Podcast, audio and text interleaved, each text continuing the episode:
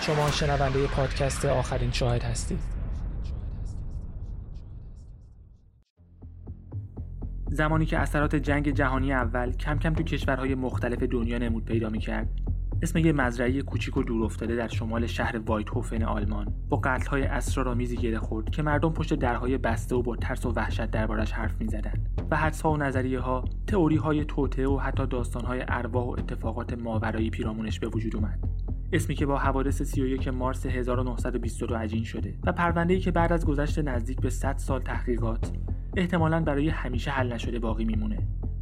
هینترکایفک در قسمت پایانی این پرونده درستی هر کدوم از نظریه ها رو بر اساس شواهد موجود بررسی می‌کنیم و یه مزنون جدید رو معرفی می‌کنیم که شاید کلید حل این پرونده باشه. فراموش نکنید که همه اینها یه نظریه است و هیچ مدرکی در تایید یا ردش وجود نداره.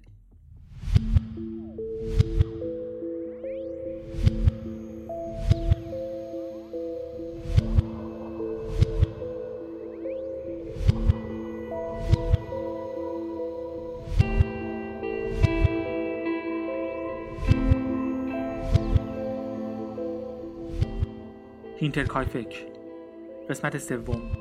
کلید.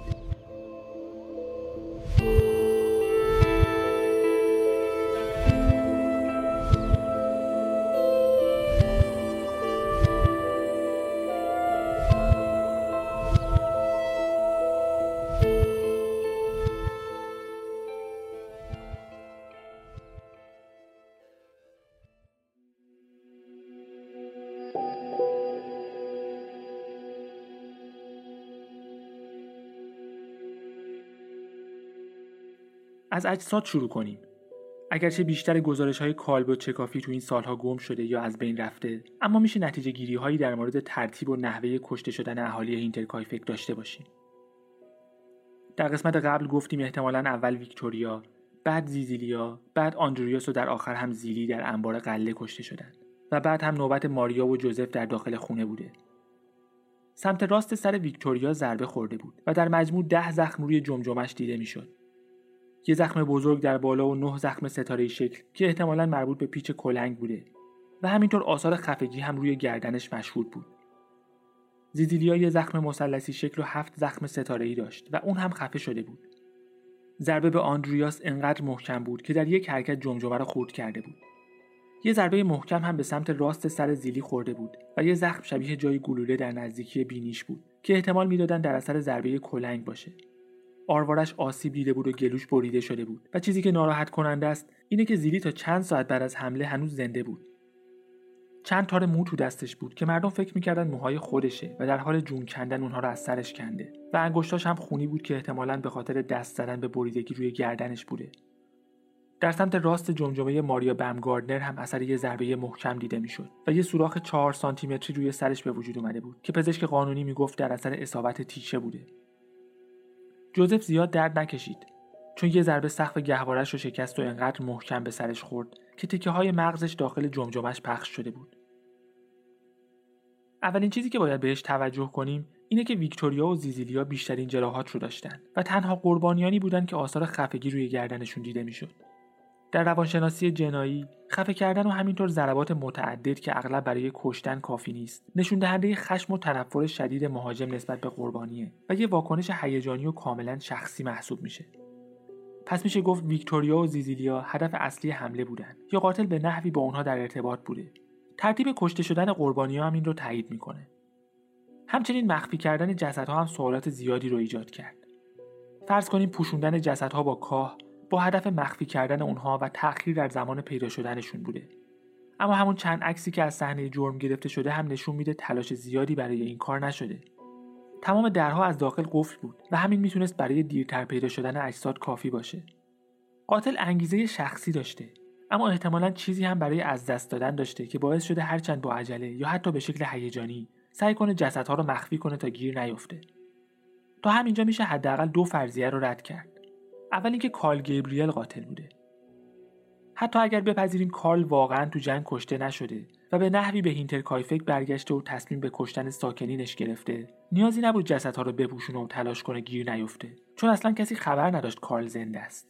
ضمن اینکه احتمالا می‌تونست حدس بزنه زیلی دختر خودشه. برگشتن کارل از مرگ هرچند خیلی هیجان انگیز و ترسناکه اما احتمالا چیزی بیشتر از یه فانتزی نیست. همینطوری که یه گروهک نظامی پشت این قتل ها بوده. اینکه بخوان قربانی ها رو خفه کنن یا با تیشه و کلنگ بهشون حمله کنن و بعد اجسادشون رو مخفی کنن اساسا با انگیزه احتمالی قتل یعنی انتقامگیری یا درس عبرت دادن به دیگران منافات داره. حتی اگر فرض کنیم از تفنگ استفاده نکردن تا کسی صدای گلوله رو نشنوه حداقل می‌تونستن از چاقو استفاده کنن. در هر حال استفاده از تیشه و کلنگی که تو خود مزرعه بوده برای یه گروهک نظامی کمی بدوی محسوب میشه. گفته میشه از صدای گاوی که تو انبار قله بود. برای کشوندن قربانیا به انبار استفاده شده. با این حال تو روند تحقیقات یه تست صدا انجام شد و معلوم شد صدای فریاد انسان از داخل انبار در قسمت مسکونی ساختمون شنیده نمیشه. ضمن اینکه اگر عکس زیزیلیا رو دیده باشید بعید به نظر میاد بتونه جزو اولین نفراتی باشه که بعد از شنیدن صدای یه گاو خودش رو به انبار میرسونه. به خاطر همین احتمالا داستان گاو هم بر اساس چیزی که آندریاس قبلا درباره آزاد شدن یه گاو گفته بود ساخته شده. یکی دیگه از نظریاتی که مطرح می‌شد این بود که مهاجم یا مهاجمین بعد از قتلها چند روز تو مزرعه موندن و یکی از چیزهایی که این احتمال رو قوی تر می‌کرد این بود که در روز پیدا شدن اجساد حیوانات ساکت بودن. اما بعضی از مزرعهدارهای اطراف می‌گفتن اگر حیوانات چهار روز غذا نخورن دیگه جونی براشون نمیمونه که سر و صدا کنن. و وقتی صدای فریاد انسان از انبار دیوار به دیوار شنیده نشده احتمالا صدای حیوانها در روزهای بعد از قتل هم در مزارعی که چند صد متر اون طرفتر بودن شنیده نمی‌شده. تازه لورنس هم بعد از پیدا شدن اجساد به حیوانات غذا داده بود. به لورنس هم می‌رسیم اما قبل از اون یه نجار به اسم میشایل پلوکل بعد از قتلها یه سایه تو مزرعه دیده بود که با چراغ قوه به سمتش میومد اگر دو قسمت قبل رو با دقت گوش کرده باشید احتمالا فکر کردید یه اشتباه لپی تو متن بوده. اما اینطور نیست. میشایل پلوکل junior که ظاهرا بعد از قتلها از کنار هینترکایفک رد شده بود پسر میشایل پلوکل بزرگ بود که به همراه لورنز و جیکوب زیگل اجساد رو پیدا کرده بودند. جالبه بدونید پلیس همین دو نفر رو با هم اشتباه گرفت و چون با میشایل پلوکل بزرگ مصاحبه کرده بود هیچ وقت با پسرش مصاحبه نکرد. در مورد داستان میشایل پلوکل junior به غیر از اینکه مستقیما در گزارش پلیس بهش اشاره نشده چند نکته دیگه هم وجود داره. اول اینکه زمان قتلها تخمینی بوده و کاملا احتمال داره که زمانی که میشایل از کنار هینترکایفک رد می‌شده آندریاس رو دیده که داره دنبال دزد مزرعهش میگرده. مهمتر که کل داستان زیر سواله و احتمالا یه داستان ساختگی بوده. گفته شده میشایل داشته از گروبرن به وایت هوفن می‌رفته و از کنار هینترکایفک رد شده. اما چرا؟ چندین مسیر کوتاهتر و بهتر وجود داشت که می‌تونست از اونها بره و حداقل ده دقیقه زودتر به مقصد برسه. شاید ده دقیقه چیزی نباشه اما اینکه مسیر مستقیم رو ول کرده و دور خودش چرخیده به اندازه کافی عجیب هست. ساکنین هینترکایفک به مهمون نوازی و اجتماعی بودن شهرت نداشتند و اون ساعت شب هم زمان خوبی برای پیاده روی و لذت بردن از مسیر نبود. داستان طنابی که از سقف آویزون بود هم احتمالا اشتباه تفسیر شده. چون اولا اگر قاتل تازه از اونجا فرار کرده بود سگها می‌تونستن رد بوش رو بگیرن و پیداش کنن. ضمن اینکه کالبدشکافی تو ششم و هفتم آوریل انجام شد و پلیس تا اون موقع حداقل دو بار مزرعه رو گشته بود. اگر طناب ناگهان بین پنجم و ششم آوریل پیدا شده بود باید تو گزارش قاضی به اون اشاره می‌شد. وقتی تحقیقات ضعیف پلیس رو در این پرونده می‌بینیم احتمال اینکه طناب از اول اونجا بوده ولی کسی اون رو ندیده خیلی بیشتره. و لورنس شلیتنباور لورنس مزنون اصلی پرونده بود. جیکوب سیگل چند ثانیه بعد از پیدا شدن جسدها اون رو متهم کرد. در واقع جیکوب انقدر پیگیر اتهام لورنز بود که تلاش کرد یکی از اعضای خانواده شلیتن باور رو متقاعد کنه بر علیه شهادت بده و به خاطر این کارش محکوم هم شد. رفتار لورنز در صحنه جرم عجیب بود. جسدها رو جابجا کرد به حیوانها غذا داد و مزرعه رو خیلی خوب بلد بود. اما وقتی افراد شوکه میشن واکنش های متفاوتی نشون میدن. شاید بعضیا خشکشون بزنه. اما لورنس سعی می‌کرد مفید باشه. دوستا و همسایه‌هاش رو جابجا می‌کرد تا در وضعیت بهتر و راحتتری باشن. باید به حیوونا غذا می‌داد چون خودش هم یه مزرعه دار بود و این منطقی ترین کار ممکن بود چون حداقل می‌تونست جون حیوونا رو نجات بده. اما چرا مزرعه رو مثل کف دستش بلد بود؟ چون با ویکتوریا رابطه داشت. چندین بار همدیگر رو دیده بودند و حتی مدتی بحث ازدواجشون مطرح بود. لورنز احتمالا درباره تمام بازدیدهاش از هینترکایفک با دیگران صحبت نکرده چه برسه به ملاقات هایی که با ویکتوریا تو مزرعه داشت. به تمام سوالاتی که پلیس ازش پرسید به طور کامل و واضح جواب داد و پلیس هیچ شکی بهش نداشت. حتی اعتراف کرد اون کلنگ مال خودش بوده. در واقع کلنگ مال لورنز بود اما آندریاس اون رو ازش قرض گرفته بود و دیگه بهش پس نداده بود. لورنز سعی نکرد انگیزش رو مخفی کنه یا کاری کنه که کمتر بهش مزنون باشند هر چیزی که کاراگاه ها خواستن رو در اختیارشون گذاشت و اصلا شخصیتش برای چنین جنایتی مناسب نبود. اگر یادتون باشه یه بار به خاطر دلرحمی شکایتش از آندریاس رو پس گرفته بود و حتی پدری جوزف رو هم قبول کرد. ضمن اینکه آسم شدید داشت. کشتن 6 نفر با این شدت و قدرت تو یک شب از جمله آندریاس گروبر قوی هیکل قطعا از توان لورنس شلیتنباور خارج بود. اما شاید کسی کمکش کرد یا شاید به نحوی در جریان این اتفاق بود. من فکر می‌کنم فرض دوم درسته و در ادامه بهش می‌رسم. قبلش در مورد زیرشیروونی صحبت کنیم. دو تکه از سفالهای سقف زیرشیروونی شل بود و می‌شد با برداشتن آنها مزرعه رو دید و جای خوابیدن یک یا چند نفر روی کاه هم دیده می‌شد. به خاطر همین خیلی ها فکر می‌کردن مهاجم قبل و بعد از قتل اونجا مخفی شده بوده و زندگی می‌کرده. اولا که چنین کاری اصلا منطقی نیست. اون هم در هینتر کایفک و وقتی آندریاس داره با اسلحه پر کل مزرعه رو وجب به وجب میگرده. ضمن اینکه با برداشتن سفالها می‌شد ورودی اصلی و حیات داخلی مزرعه رو دید و زاویهشون به شکلی نبود که بشه افرادی که از دوردست به سمت مزرعه میان رو دید. یعنی دیدن دوروبر در اصلی و حیات داخل مزرعه نسبت به دیدن افرادی که به سمت مزرعه میان در اولویت بود. آندریاس هم چند بار کل خونه رو گشته بود و حتما متوجه سفالهای شل جای خواب مدفوع و بیکن می‌شد. منطقی تر اینه که اون جای خواب محل عشقبازی آندریاس و ویکتوریا بوده. اون سفال ها هم احتمالا بعد از اینکه یک بار کریشنز ریگر خدمتکار سابقشون اونها رو در حین رابطه دید برای جلوگیری از اتفاق مشابه برداشته شد. به غیر از اتاق ویکتوریا در هیچ کجای خونه هیچ چیز به هم نریخته بود و هیچ اثری از دزدی نبود. وسایل با ارزش و پول نقد زیادی جا مونده بود. و به هم ریختگی و وسایلی که سرقت شده بود هم احتمالا کار افرادی بود که بعد از پیدا شدن اجساد وارد خونه شدن.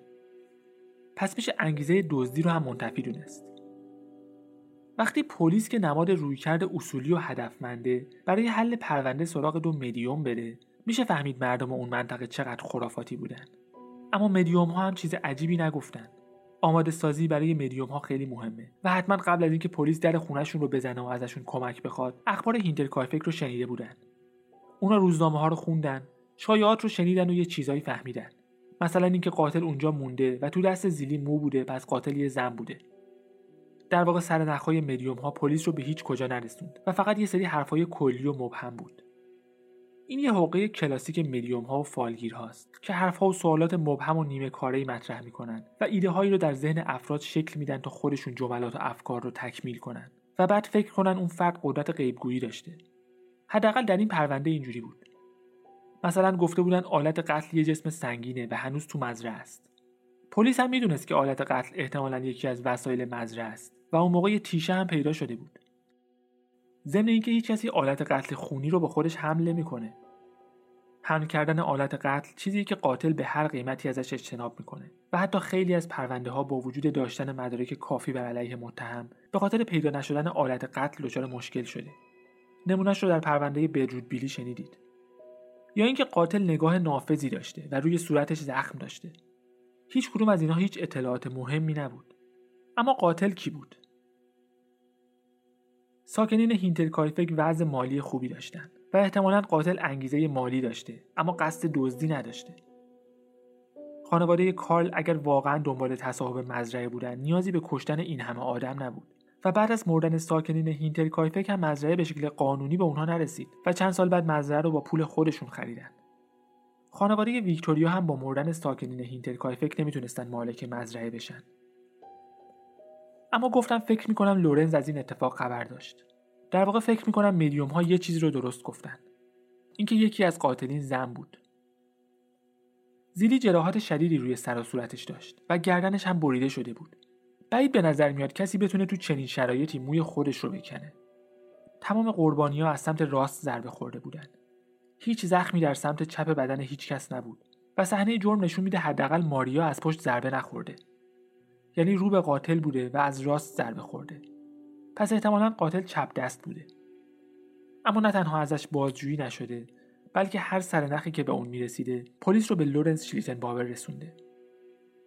اون هم کسی نیست جز همسر لورنس آنا شلیتن باور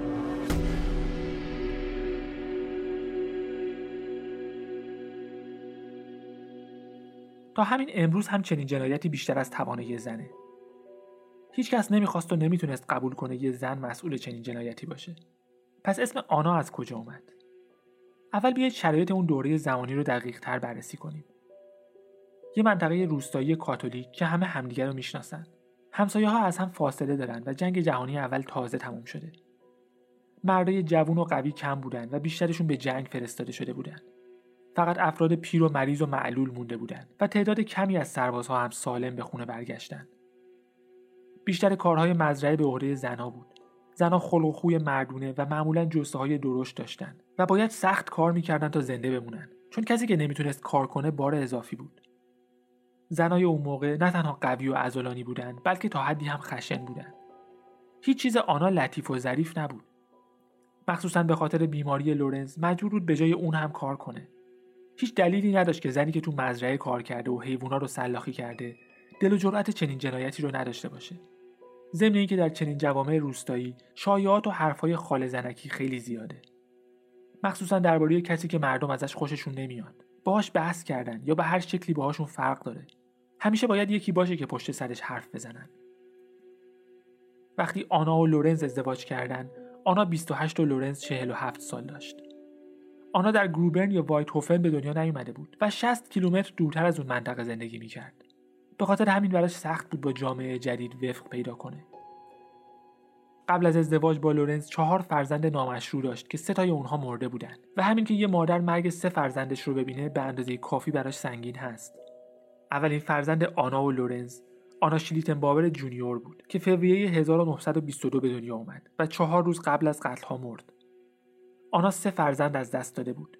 با مردی ازدواج کرده بود که 19 سال ازش بزرگتر بود. عاشق زن همسایه بود. به لحاظ فیزیکی و روانی ضعیف بود و نمی‌تونست خودش رو جمع جور کنه. لذت اولین فرزند با همسر جدیدش فقط یک ماه دووم داشت و جاش رو به ناراحتی و حسرت داده بود. هیچکس در جامعه از آنا استقبال نمی‌کرد. یه بچه نامشروع داشت و سه بچه نامشروعش هم مرده بودن که خیلی از جوامع اون رو تنبیه الهی به خاطر کارهای ناشایست می‌دونن. اهالی هینترکایفک از آنا خوششون نمیومد و در هر فرصتی باهاش بدرفتاری می‌کردن. و حالا هم فهمیده بود ممکنه ویکتوریا با حکم دادگاه بتونه تمام پول لورنز رو به خاطر نفقه جوزف بگیره. هزینه های مزرعه، هزینه خاکسپاری دخترش و اینکه می‌دونست لورنز در مورد ویکتوریا راحت کوتاه میاد. جوونی آنها به اندازه کافی سخت بود و حالا در غم از دست دادن بچهش داشت به لحاظ مالی هم نابود می‌شد. می‌تونست ازدواجش رو هم نابود کنه. پدر و مادرش 65 و 68 سال داشتن و به غیر از اینکه به درد و دلش گوش کنن کاری ازشون ساخته نبود. این حال برادرش یوهان می‌تونست کمکش کنه. اون موقع یوهان 38 سال داشت و اگر به جنگ رفته بود تجربه جنگی هم داشت. برادری که نمی‌تونست تحمل کنه توسط یه خانواده پولدار به خواهر کوچکترش ظلم بشه و حقش خورده بشه. وقتی آنا مشغول زندگی عادیش بود، یوهان هینترکایفک رو زیر نظر داشت. شنیده بود که موتورخونه به خونه راه داره و شکستن قفل موتورخونه در روزهای قبل از قتل هم می‌تونست به خاطر چک کردن همین مسئله باشه. شاید اول می‌خواستن از موتورخونه وارد بشن و وقتی همه خوابن اونا رو بکشن. اما بعد از اینکه راهی برای ورود به خونه پیدا نکردن نقشه رو تغییر دادن. آنا به بهانه مرتب کردن اصطبل که با توجه به وضعیت جسمی لورنز در هر حال کار خودش بود از خونه بیرون اومد و به همراه یوهان وارد هینترکایفک شدن. سگ رو بیهوش کردند و بعد ساکنین رو یکی یکی به انبار کشوندن. اول از همه ویکتوریا وارد شد. که آنا سعی کرد خفش کنه و بعد با کلنگ بهش ضربه بزنه. زیزیلیا هم همینطور اما از پا در آوردن آندریاس کار یوهان بود. زیلی مقاومت کرد و موی آنا رو کند. ضربه اول به زیلی به سرش نخورد و در عوض آرواره و گلوش رو شکافت. ضربه دوم هم به سرش خورد. شاید نمی‌خواستن زیلی بیچاره عذاب بکشه اما تموم کردن مأموریت تو اولویت بیشتری بود. جسدها رو با عجله زیر کاه مخفی کردن و سراغ ماریا و جوزف رفتن. احتمالا تیشه دست یوهان و کلنگ دست آنا بوده و هر کدوم مسئول قتل سه نفر از شش قربانی هینترکایفک بودن. این نظریه خیلی از اتفاقات رو توجیه می‌کنه اما کسی چه می‌دونه؟ در این سالها پلیس در مجموع 105 مزنون رو شناسایی کرد و با وجود دستگیر شدن چندین نفر هیچ کس متهم نشد. تو سالهای اخیر یه راهنمای محلی تور در اون منطقه گذاشته و بازدید کننده ها بعد از اینکه در وایت هوفن جمع میشن با پای پیاده به سمت مزارع و جنگل های اطراف میرن. تو سال 2018 کارگاه کنراد مولر مدارکی که از پرونده هینترکایفک جمع کرده بود رو به موزه پلیس باواریا در اینگولشتاد واگذار کرد.